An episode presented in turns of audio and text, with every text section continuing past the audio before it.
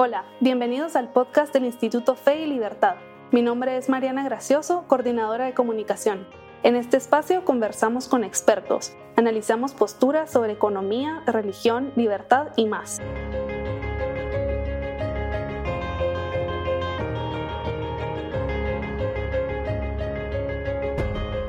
Bienvenido a un nuevo episodio del podcast Fe y Libertad. Hoy continuamos con el segundo episodio de esta serie de la presentación de la revista Hombre y Naturaleza, en la que nueve autores expusieron sus reflexiones sobre ecología, transhumanismo, bioética y más. Hoy escucharemos a Roberto Blum, licenciado en Ciencias Políticas y Administración Pública de la Universidad Iberoamericana de México. Él hablará sobre el libro de Yuval Harari, Homo Deus. Harari plantea la transición del hombre del Homo Sapiens al Homo Deus, donde nosotros somos nuestros propios dioses y por ende los creadores de nuestro futuro y de nuestro presente. ¿Cómo podría cambiar el poder global a medida que la fuerza principal de la evolución, la selección natural, sea reemplazada por un diseño inteligente? Ojalá que disfrutes de este episodio. Estoy muy contento de estar aquí con ustedes y de hablar un poco sobre este texto de Homo Deus, una historia del futuro. A mí me parece muy interesante este divertimento que hace Harari, porque obviamente no se puede hacer una historia del futuro, pero sin embargo, es un intento que me parece muy interesante sobre la visión transhumanista. El transhumanismo es básicamente una posición, podríamos llamarle doctrina. Para mí, todas las palabras que terminan en ismo son doctrinas. Comunismo, cristianismo, transhumanismo. Entonces, es una doctrina que de alguna manera plantea el mejoramiento del hombre para convertirlo en algo que será el posthumano. ¿Pero qué es el posthumano? No sé si podemos nosotros de alguna manera comparar al Ubermensch, el superhombre de Nietzsche, con el posthumano. Yo creo que no. Creo que son dos cosas diferentes. Porque el Ubermensch, el Superman, el superhombre de Nietzsche, es un poco está en una cuerda entre la bestia prehumana y el superhombre. Pero el superhombre probablemente se tiene que definir como en relación a la teoría del eterno retorno. Básicamente, el superhombre es aquel individuo que ha logrado dar el salto de tal manera que en el eterno retorno no se arrepiente de nada. Es decir, el superhombre es básicamente alguien que ha logrado por sí mismo dejar de arrepentirse. No se necesita arrepentir de nada. Su vida fue perfecta. Su vida, no fue, sino es perfecta en este eterno retorno. Ok, mientras que el posthumano, que sería el resultado del transhumanismo, es algo que poco a poco los humanos, apoyándonos en la ciencia y en la tecnología, vamos a ir logrando. Y de hecho, podemos comenzar a ver ya estos famosos organismos cibernéticos, los cyborgs, o los cyborgs en español, ¿sí? Y esto lo vemos todos los días. Hace algunas Olimpiadas, hace algunos Juegos Olímpicos, vimos cómo corrió un muchacho surafricano sin piernas. Es decir, este muchacho que le cortaron las piernas, básicamente le colocaron unas piernas artificiales, una especie de ganchos muy flexibles, y podía correr, y corrió, y creo que ganó algunas carreras. Él ya era un cyborg, un organismo cibernético. Pero todavía hay más cosas. Por ejemplo, uno de los profesores recientemente, dos de mis hermanas, se han operado de cataratas, y a ellas les quitaron una parte de su cuerpo, las los lentes que tenemos dentro de los ojos y les pusieron unos lentes artificiales. Ya no son totalmente humanos, sino que ahí tienen una cuestión post-humana. Lo mismo pasa con muchas otras partes del cuerpo. Se han intentado, por ejemplo, poner válvulas en el corazón, que también sería parte de este proceso de transhumanismo, de ir aprovechando la ciencia y la tecnología para irnos convirtiendo en algo mejor que simplemente humanos.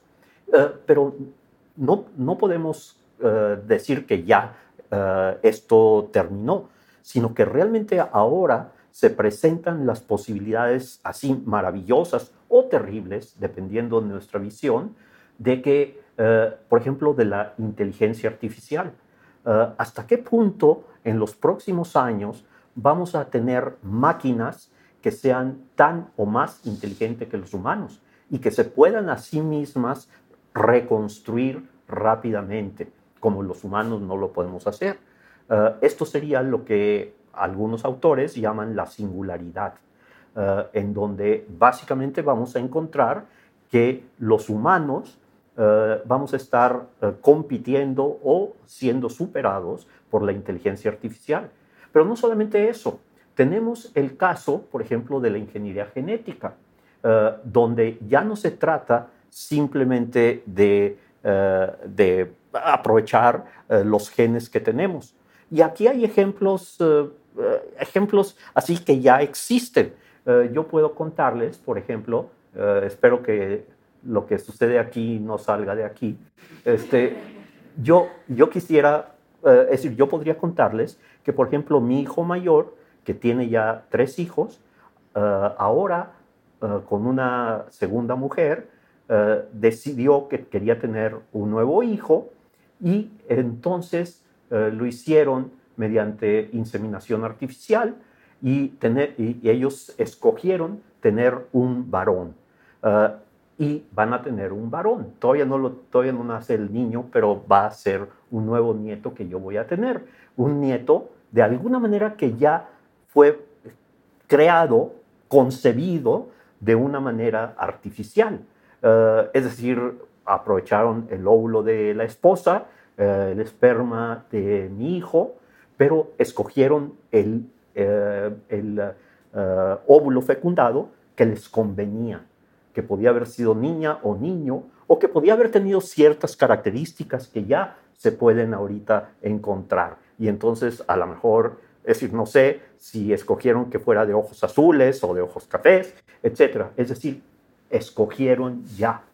Y esto es parte de este proceso transhumano, en donde estamos mejorando. Ahora, esto, como mencionaba yo, puede parecer terrible o puede ser fascinante. ¿Hasta qué punto, y Yuval Harari nos dice, estamos convirtiéndonos en dioses? Por eso el título del libro se llama Homo Deus, el hombre hecho Dios. Y esto, en un momento dado, no sé si esto es parte del plan de Dios. Es decir, aquí tenemos una cosa que a mí me parece sumamente interesante. Podemos recordar, por ejemplo, al jesuita Teilhard de Chardin. Teilhard de Chardin plantea que pasamos del punto alfa, que sería la encarnación de Jesús hace 2000 años, vamos a ir transitando, evolucionando al punto omega. Y el punto omega va a ser aquel en que básicamente el universo entero adquiere conciencia de sí mismo y tiene las características de el Dios de la Biblia. ¿Tendrá esto que ver con este eterno retorno de Nietzsche o qué? Es decir, son preguntas que Yuval Harari simplemente nos está retando a que las pensemos nosotros. Y esto sigue y sigue. Ahora, el tema, por ejemplo, de la inteligencia artificial. Será, por ejemplo, en el Génesis, que en el artículo que Carol Ríos escribió, nos plantea esta visión del Génesis en donde básicamente los humanos estamos hechos para, estamos en el plan de Dios, hechos para administrar, manejar el mundo. De hecho, el primer mandamiento es crecer, reproduciros y dominad la tierra. Ese es el primer mandamiento cronológicamente, ¿sí? Entonces, quizá esto es lo que Dios nos estaba mandando en el Génesis. Ahora, por otro lado, se mencionó a Gaia. Es la visión de Lovelock, de James Lovelock, en donde la Tierra es un organismo vivo, en donde yo no estoy de acuerdo con la posición de que somos básicamente nosotros depredadores, sino que somos parte de esta Gaia, aunque en un momento dado es posible que sí estemos depredando la Tierra debido a nuestros números, a nuestras conductas, etc. Pero es parte o no de esta visión de dominar la Tierra. Entonces, que además es el primer mandamiento del Dios judío. Bueno, ahora, pero el tema de la inteligencia artificial será entonces, por ejemplo, que nuestra biología es una biología sumamente frágil. Nosotros necesitamos los ambientes que le podemos llamar de Ricitos de Oro. Ricitos de Oro en el cuento de los tres osos, ¿sí? Va Ricitos en el bosque y se encuentra una casita o una casa donde viven tres osos, papá oso, mamá oso y hijita o hijito oso. Y entonces entra Ricitos de Oro y se encuentra que la cama del papá es demasiado dura, la cama de la mamá es demasiado blanda, y la cama del bebé oso es la que le conviene. Y así va probando la comida del papá oso, la comida de la mamá oso, la comida del hijito oso. Y otra vez, la de Ricitos de Oro es la que le conviene.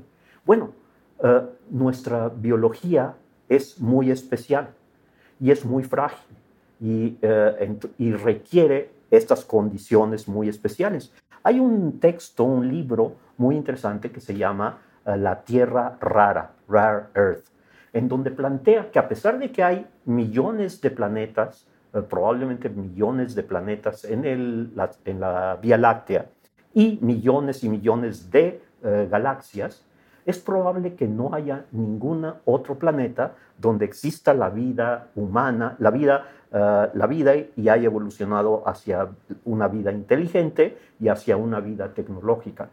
Esto explicaría la paradoja de Fermi.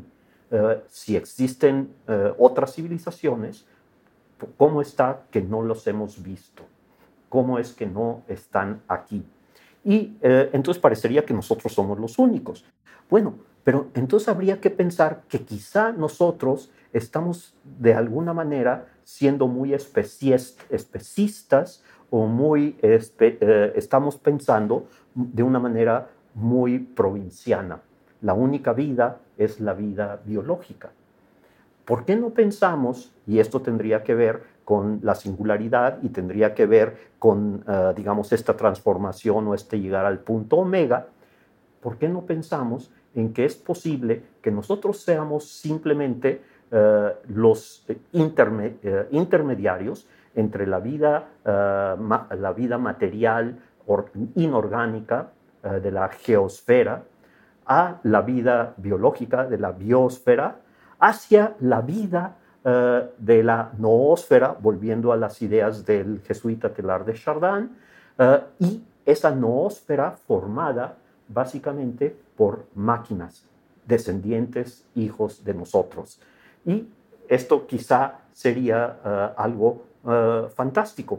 Es decir, tendríamos que sentirnos muy optimistas de que nosotros somos la primera especie en el universo, por lo menos que conocemos, que hemos sido capaces de darnos cuenta del tamaño del universo, de la belleza del universo, de la importancia de la conciencia, y que solamente somos este paso intermedio hacia la conciencia universal, hacia la irrupción de Dios en la Tierra, en el universo. Muchas gracias. Gracias por escucharnos. La próxima semana presentaremos el tercer y penúltimo episodio sobre la presentación de la revista Hombre y Naturaleza.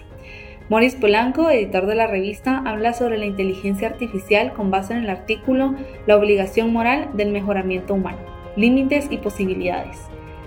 Recuerda que ya puedes ver la revista de forma gratuita en revista.feilibertad.org. Gracias y nos vemos a la próxima.